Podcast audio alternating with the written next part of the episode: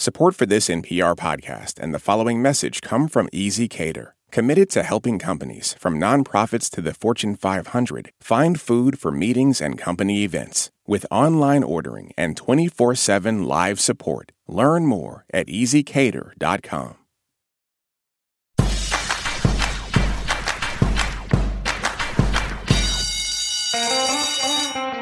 Hello and welcome to Planet Money's Summer School, the economics education you always dreamed of but never quite got around to. This is class number one Decisions and Dating. I know, I know. You thought you'd have the whole summer off, riding bikes, going to the beach, staring at the clouds, and doing nothing. Well, the good news is you can still do that while simultaneously exploring the world of economics. I'm Robert Smith. Every Wednesday till Labor Day, we are going to meet here in your ears to learn the essential principles of Econ 101. Each lesson will feature stories from some of our favorite Planet Money episodes, and yes, it is going to be on the test. At the end of the series, if you can pass our online final exam, you'll be eligible for a Planet Money diploma. Not a real diploma. Suitable for framing. Today on the show, how to think like an economist. This has been the greatest thing that I've picked up hosting Planet Money over the years. Every problem, every decision you face can benefit from stepping back and looking at it like an economist would. In order to help us with this superpower, we've brought in two economists in residence this summer. Uh, I'm going to allow them to give a short and lively introduction. I'm Justin Wolf. you go first, Betsy. Oh, well, Justin was pointing at me to go first, and then you said short and lively, and so then he realized he needed to take over. I could do it. Professor Justin Wolfers and Professor Betsy Stevenson are collaborators. They wrote a textbook together, Principles of Economics. They've charmed introductory econ students at the University of Michigan. We're sort of a couple, too. They are a couple. They have two amazing children, hopefully busy and quiet in the next room.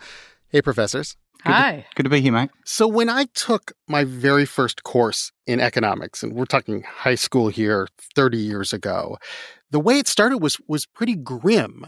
The the teacher at the time would say, you know, economics is all about scarcity. There's there's not enough stuff in the world, and economists figure out who gets which stuff.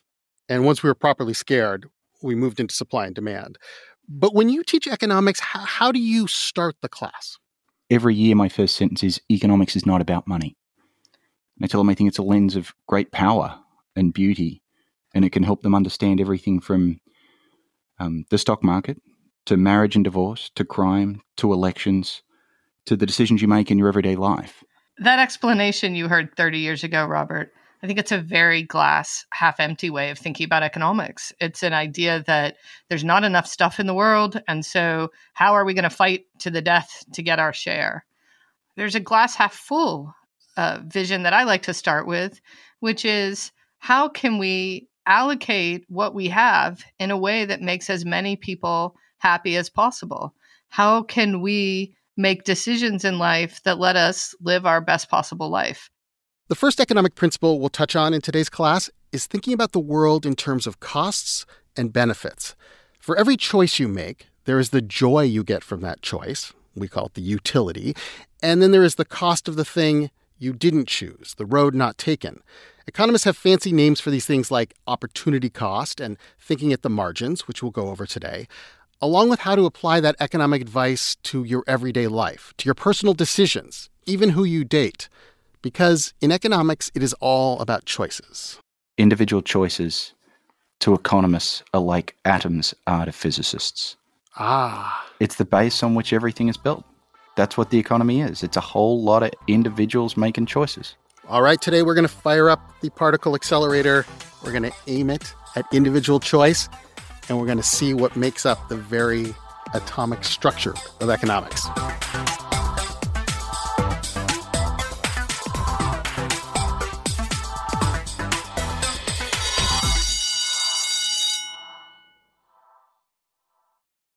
This message comes from NPR sponsor Yahoo Finance. Think you've done it all when it comes to your financial future? Take those investments to the next level with Yahoo Finance. Whether you're a seasoned investor or are looking for that extra guidance, Yahoo Finance gives you all the tools and data you need in one place. For comprehensive financial news and analysis, visit the brand behind every great investor, yahoofinance.com, the number one financial destination.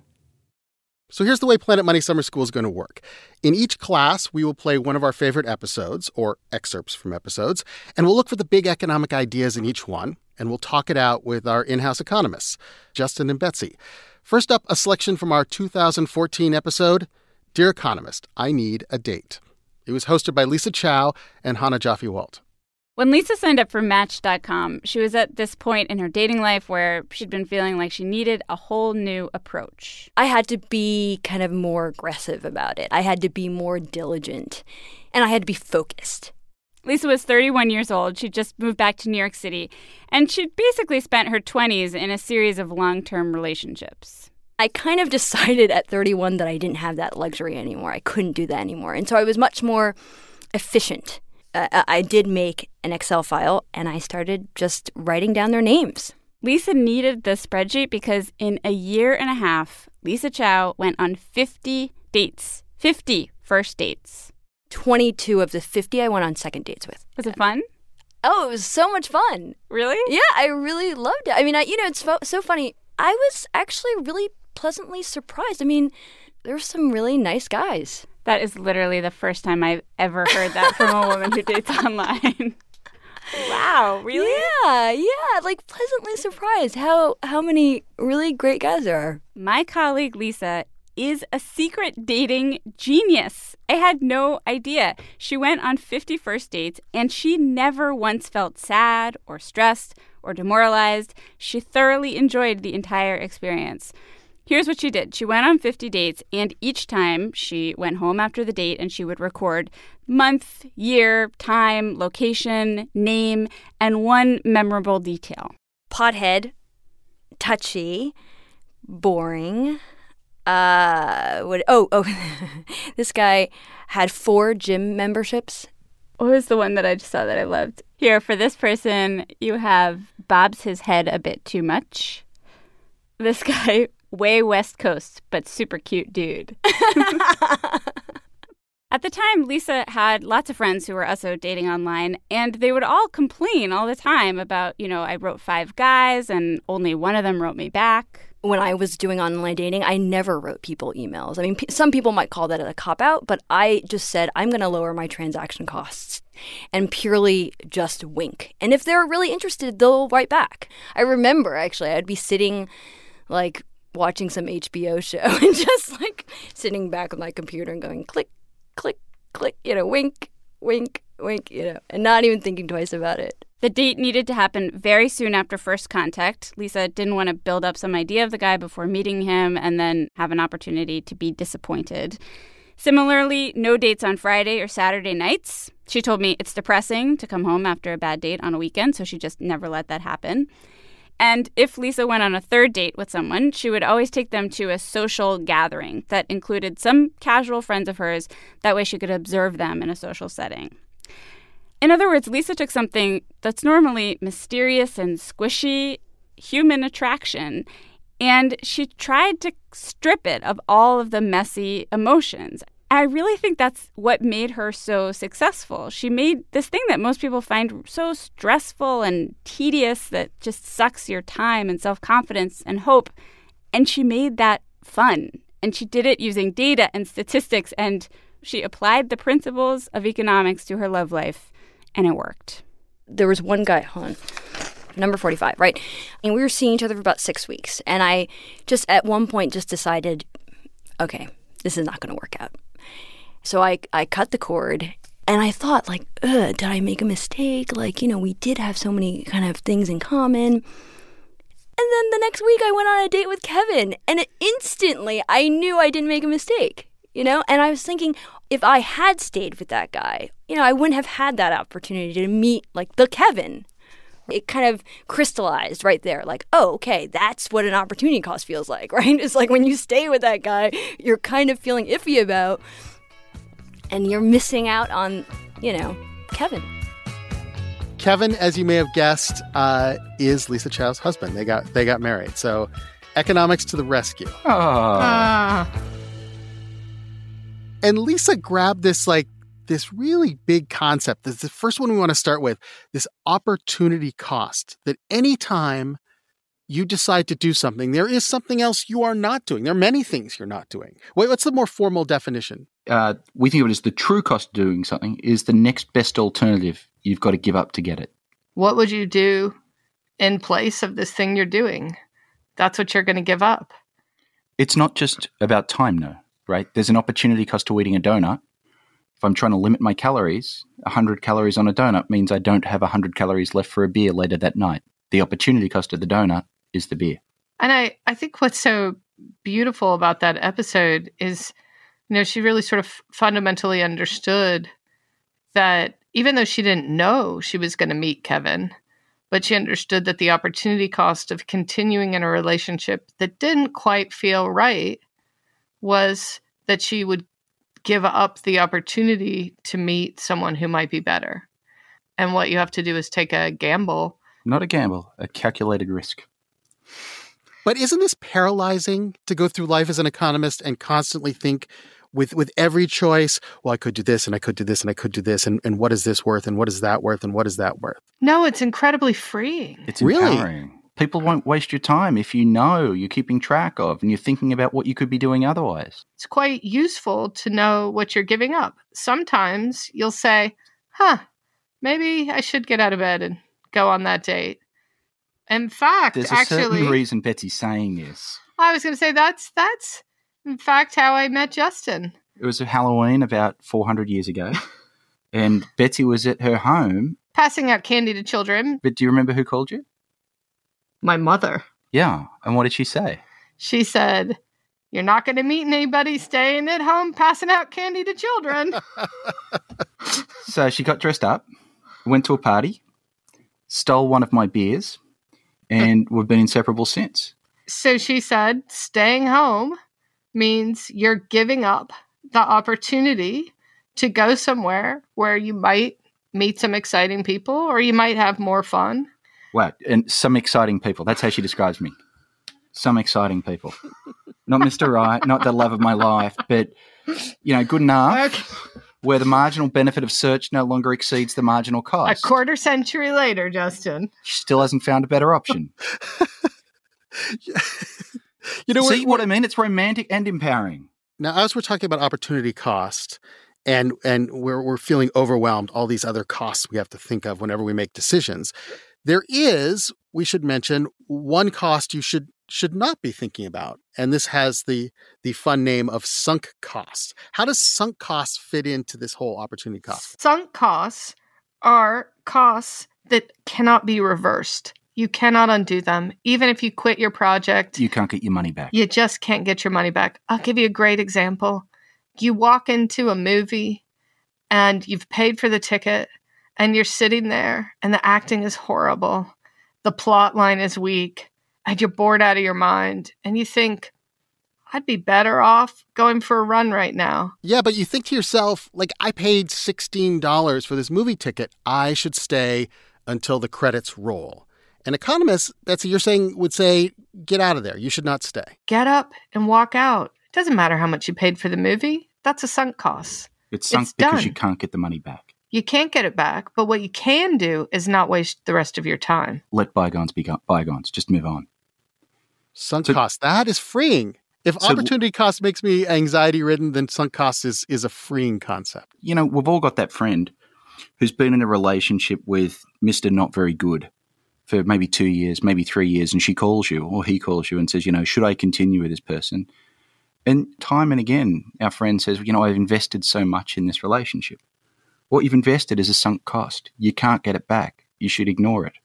The fact that you've spent a lot of time being miserable with someone is not a reason to continue to be miserable So- with them. Let me make the connection for you between sunk costs and opportunity costs because they're really the same idea. It's that the opportunity cost principle asks you to compare the consequences of your choice with the next best alternative. So when you're thinking about your relationship, should you stay in it? What you're going to be thinking about is, well, what will I get out of this relationship if I stay in it, say another month? Versus what would I get if I left and was doing something different? None of those considerations consider whether you've invested three years or three weeks or three days. So the opportunity cost when you're thinking about that movie and saying, should I walk out? The only thing that matters is what's the best way to spend the next hour of my life? Is it staying in this movie or is it doing something else? The fact that you bought a movie ticket, not relevant. It's in the past. It's all about the future.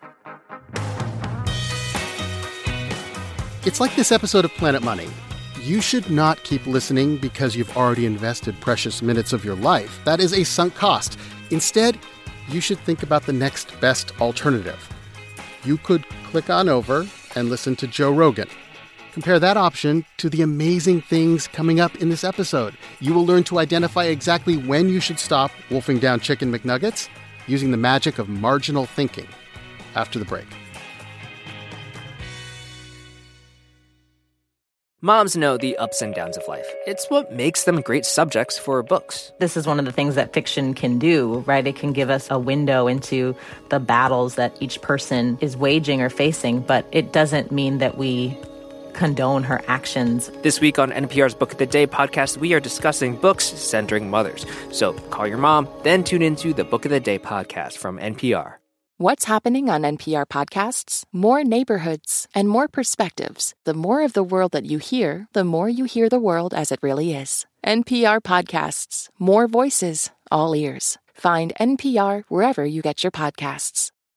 I want to tell this story from uh, the big economics convention, AEA, in 2017, was in Chicago. You were both there, yes? We were. Yes. It was freezing. It was zero degrees the wind was brutal. We were all trapped in this hotel. And I was reporting and I was so hungry. And the the the only place that wasn't crowded to eat was in the basement and it was a McDonald's. And I'm like, fine. I'm gonna have the smallest thing they offer. I'm gonna save room for dinner. And I ordered a six-piece chicken McNugget for $3.99. And the guy behind the counter says, Well, you know, we have a special. For the same price, you can get 10 instead of six. Is this a trick? Is Steven Levitt in, over in the corner from the University of Chicago taking notes on my I decision? mean, because there is free disposal, you know. It's free to get the extra four chicken McNuggets. I was like, well, wait a minute here. On average, of course, the 10 McNuggets are cheaper, obviously, right? But that's not how I should make the decision. I only wanted six McNuggets. So what's the cost of number seven, number eight, number nine, number 10, the Chicken McNuggets. Like, it didn't cost me any more money. But honestly, I probably couldn't bring myself to throw the extra ones away. I would almost certainly eat them. I'd spoil my dinner, uh, I'd gain weight, I'd increase my unhealthy intake by like 66%. Oh, so and your fear was that you would eat them if you got them. Yeah. So I'm faced with this dilemma of the extra chicken McNuggets. And in economics, there is a name for this concept, this, this choice, this decision about whether I should have one more of something. So economists call this thinking on the margin. On the margin. So we want to uh, make decisions incrementally. It's easier to think incrementally, to break a how many decision down into a series of smaller or marginal decisions like, should I have one more? So, did I properly think on the margin there, the value of each additional chicken McNugget? Yeah, because the price in terms of dollars was zero. Which we call the marginal cost. How much extra do those four extra McNuggets cost? But when we think about the marginal benefit to you, it was actually negative because you'd have to use self control to either yes. Yes. force yourself to throw them away. You just throw them away. Or you would fail to use the self control and you would spend calories that you would have rather spent having a delicious dinner, more delicious than the seventh McNugget. All right, so I'm I'm starting to think on the margin. I'm thinking the the cost of one more thing, the benefit, the utility, the joy I get from one more thing. I'm balancing these two. How do we add this all together for decisions? So the key idea of the marginal principle is it just provides a simple rule of thumb to help you think through getting the most you can out of life. And it really comes like down to the idea that if something's worth doing, you should keep doing it until your marginal benefits from doing more of it are just equal to your marginal costs from doing more of it. And that tells you when it's time to stop. Economists call this the rational rule. You might say, why would I do something until the marginal benefits equal? Well, the answer is you want to make any choice where the marginal benefit exceeds the marginal cost. If you take every opportunity where marginal benefit exceeds marginal cost, the very last opportunity that's left is the one where the marginal benefit equals marginal cost. So you know that from the cost benefit principle that if the benefits exceed the costs, it's a good choice. And so when you apply that marginal principle, you think, you know, incrementally on the margin, it allows you to really narrow in and say, what are the marginal benefits I'm going to get from this decision? What are the marginal costs I'm going to face? And am I going to be better off if I say yes? We're going to take a quick break, and then we're going to put all of our concepts, opportunity cost, thinking at the margins, to work by taking a very, very expensive car ride across Manhattan. Do you want one more chunk of Planet Money? We'll be waiting for your decision. Planet Money TikTok. That's economics. Planet Money TikTok. How did how did you guys get verified? Planet Money TikTok. Same great taste. Half the calories. Planet Money TikTok. Tell your kids to learn. That's definitely the one. Our last story today features economics playing out in real time before your very eyes on the streets of Manhattan. The story is from 2014 when we were obsessed with what was at the time a pretty new company, Uber. The Uber app features something that we don't often see in economics prices changing by the minute before your eyes, surge pricing. I'm sure you've seen this. When a lot of people are calling an Uber on the app, the price for the ride goes up two times the regular rate, 2.4 times the regular rate, three times, six times the regular rate. Needless to say, this pisses people off. It feels unfair. It can feel like only people with money can get where they're going, and the poor have to wait in line to hail an old fashioned cab or even walk. But from an economic perspective, something quite remarkable is happening during an Uber surge. This was the topic of our episode from 2014. Zoe Chace and Lisa Chow hit the streets for our story. Uh, I'm going all the way downtown. I met Ann Chernikoff in a line of people waiting for taxis outside of Penn Station. It's 20 degrees outside, snowing, everyone wants a cab, and there aren't many cabs, so the wait is long. About 30 minutes. And economists would say people like Ann, they may not be paying a higher than usual cab fare if they're waiting just in the taxi line, but they're still paying. They're just paying with their time. Time spent waiting here on this line in the cold. And Uber is giving them this other option that instead of paying with time, they could just pay with their money. Would you pay double? Yeah. Would you pay triple? Maybe. it depends. If the cabs keep coming this slowly, it gets more likely. So maybe. So the argument for Uber is people like Ann would benefit. People willing to pay with money instead of their time, and other people would benefit too, specifically Uber drivers like Ara Hachatrian. He tells me the story of December 14th here in New York City. It was uh, rain, snow, sleet, uh, freezing weather, so we were not driving, we were more like sliding on the streets. On top of that, it was the, also the day of uh, SantaCon. That's where people dress up as Santa Clauses and go and get wasted. I remember that day uh, of SantaCon. It was bad. I was actually in Penn Station and I was surrounded by drunk Santas singing Christmas carols, and I took the subway. It was almost impossible to get a cab that day. Uber prices surged to seven, eight, nine times their usual rates. Ara told me about this one couple he picked up that day at seven times the usual rate. When I picked them up, I felt very bad that I'm picking them up at that rate. And I apologized. I even offered to do some extra stuff for them, like, you know, get them a cup of coffee or something, just to make them feel better. But Can you describe the couple to me? Uh, sure. There was a young couple, about 25 years old. The girl was wearing a very short skirt in that, you know, chilly weather. And the guy told me that actually he doesn't mind paying the search price because they were waiting for uh, a cab for about hour and a half outside. They called some car services. Nobody had cars available, and his girlfriend was so frozen that she said if he doesn't get her a cab, she's just dumping him. I guess, yeah, in that case, saving their relationship, it's worth paying seven times the regular price. Ara told me the final bill for this couple was $145. The couple decided their time was worth $145, and the guy that benefited from that was Ara. Without a service like Uber, that $145 would have gone uncollected. Nobody would have made that money where there was money to be made. And that idea that there's money left on the table, that drives economists crazy.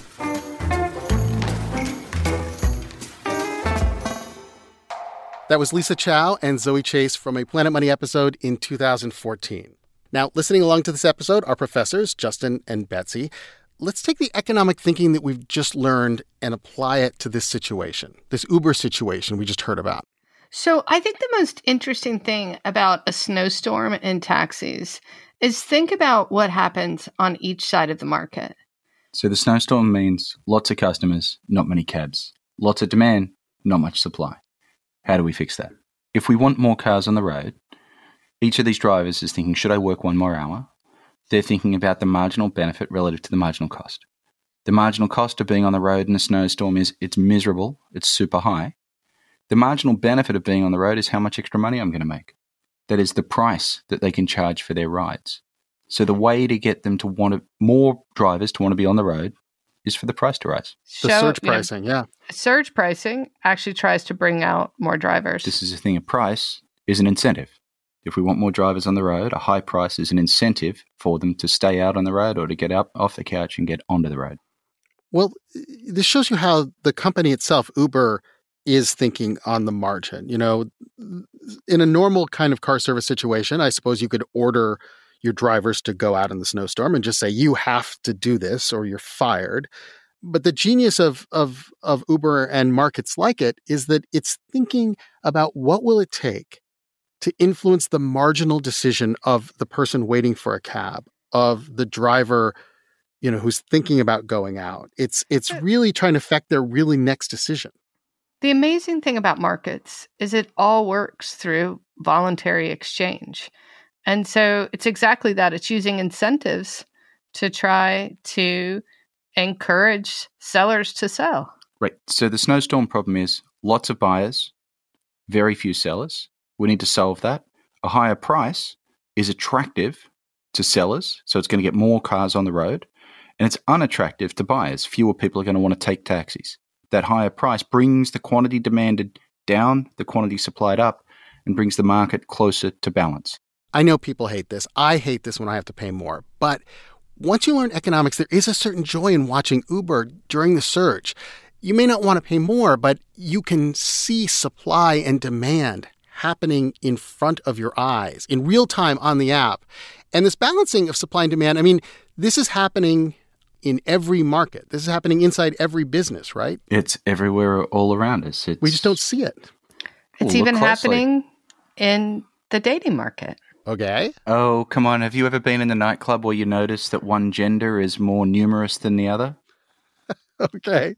We're I going back to remember- dating. Go with it. Go with it. I, No, I just I remember this night very well. Betsy took me out dancing in Philadelphia, and we looked around, and there was a lot more Sheilas than blokes in the bar. And this is a predominantly straight bar, and we noticed this. I mean, we'd call it a disequilibrium. The two sides of the market were not in balance. Not everyone was there to dance, and we saw market forces work. Word got out that um, there was a let's call it profit opportunity um, for young men willing to dance at this particular bar. And over the next two hours, we watched equilibrium happen.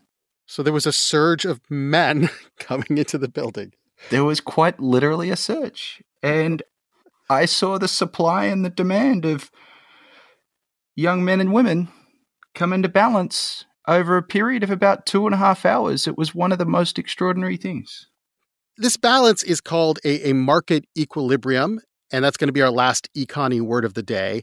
And you can think of the market equilibrium as the point where the blokes meet the Sheilas, or in the Uber example, probably better, where the number of people who are willing to pay for the surge price are equal to the number of drivers willing to drive at the surge price. And so finally, Justin and, and Betsy, I, I just want to ask you like, it doesn't necessarily mean that everyone gets what they want in this situation when we have a market equilibrium, right? It doesn't. And there's still people waiting in the snow because they can't afford Uber, because the price is too high to them. They're, they're drivers who are not out on the road. This is really important. Equilibrium tells us what's going to happen. It's our ethics that tell us what we think should happen or what we want to happen. They can be really different things. And so a market can be in equilibrium and there can still be a lot of pretty miserable outcomes.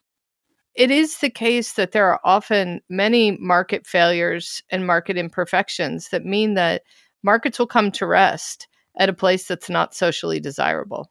Our first class, and we're already getting into the messiness of taking intro economics out into the real world. Because all the choices we've talked about today have been in a vacuum. Remember, everyone else is also making their optimal choices. And in future classes, Planet Money Summer School will talk about how individual economic choices can have real impacts on your neighbors, your community, on inequality, and the future of the world. All right, classes come to an end, but we should probably go over our vocabulary words. We had opportunity cost, the value of the next best thing you're giving up. We learn to ignore sunk costs, and we spend a lot of time thinking at the margins. What is the cost of one more delicious chicken nugget? In every episode, we wanted to make sure that we leave you with an assignment that you can think about over the next week and share with us. Justin? We talked today a lot about dating. And so, my assignment for our listeners is look at some other facet of your life that you may not have thought was fundamentally economic and look again and see if you can see market forces underpinning the decisions that people are making. Justin, Betsy, everyone in the class, we will gather next week when we will do supply and demand graphs on the radio using nothing but the power of the human voice. And we will find markets in the places you least expect them. Those are the most exciting places. Can't wait to, to, to go looking for them. Summer school class next Wednesday. Let us know what you came up with from our assignment this week. Take one of our economic concepts and find a strange place where you can see it in your own life. Does opportunity cost factor in your job? Can you think at the margin while you're making dinner? Our email is planetmoney at npr.org, or you can find us on Facebook, Instagram, Twitter, and TikTok. We're watching the hashtag PM Summer School for your questions all summer long. Or you can tag us. We're at Planet Money. Today's class was produced by Lauren Hodges with help from Darian Woods, Alexi Horowitz Ghazi, Nick Fountain, Liza Yeager, and sound design from Isaac Rodriguez. It was edited by Alex Goldmark. Betsy Stevenson and Justin Wolfers are professors of economics and public policy at the University of Michigan. And later this summer, they will debut their own new audio course, Think Like an Economist. You can find it on the Himalaya app. We'll be back next week with a class where pickles and potatoes end up in the wrong place and markets come to the rescue. I'm Robert Smith. This is NPR. Thanks for listening.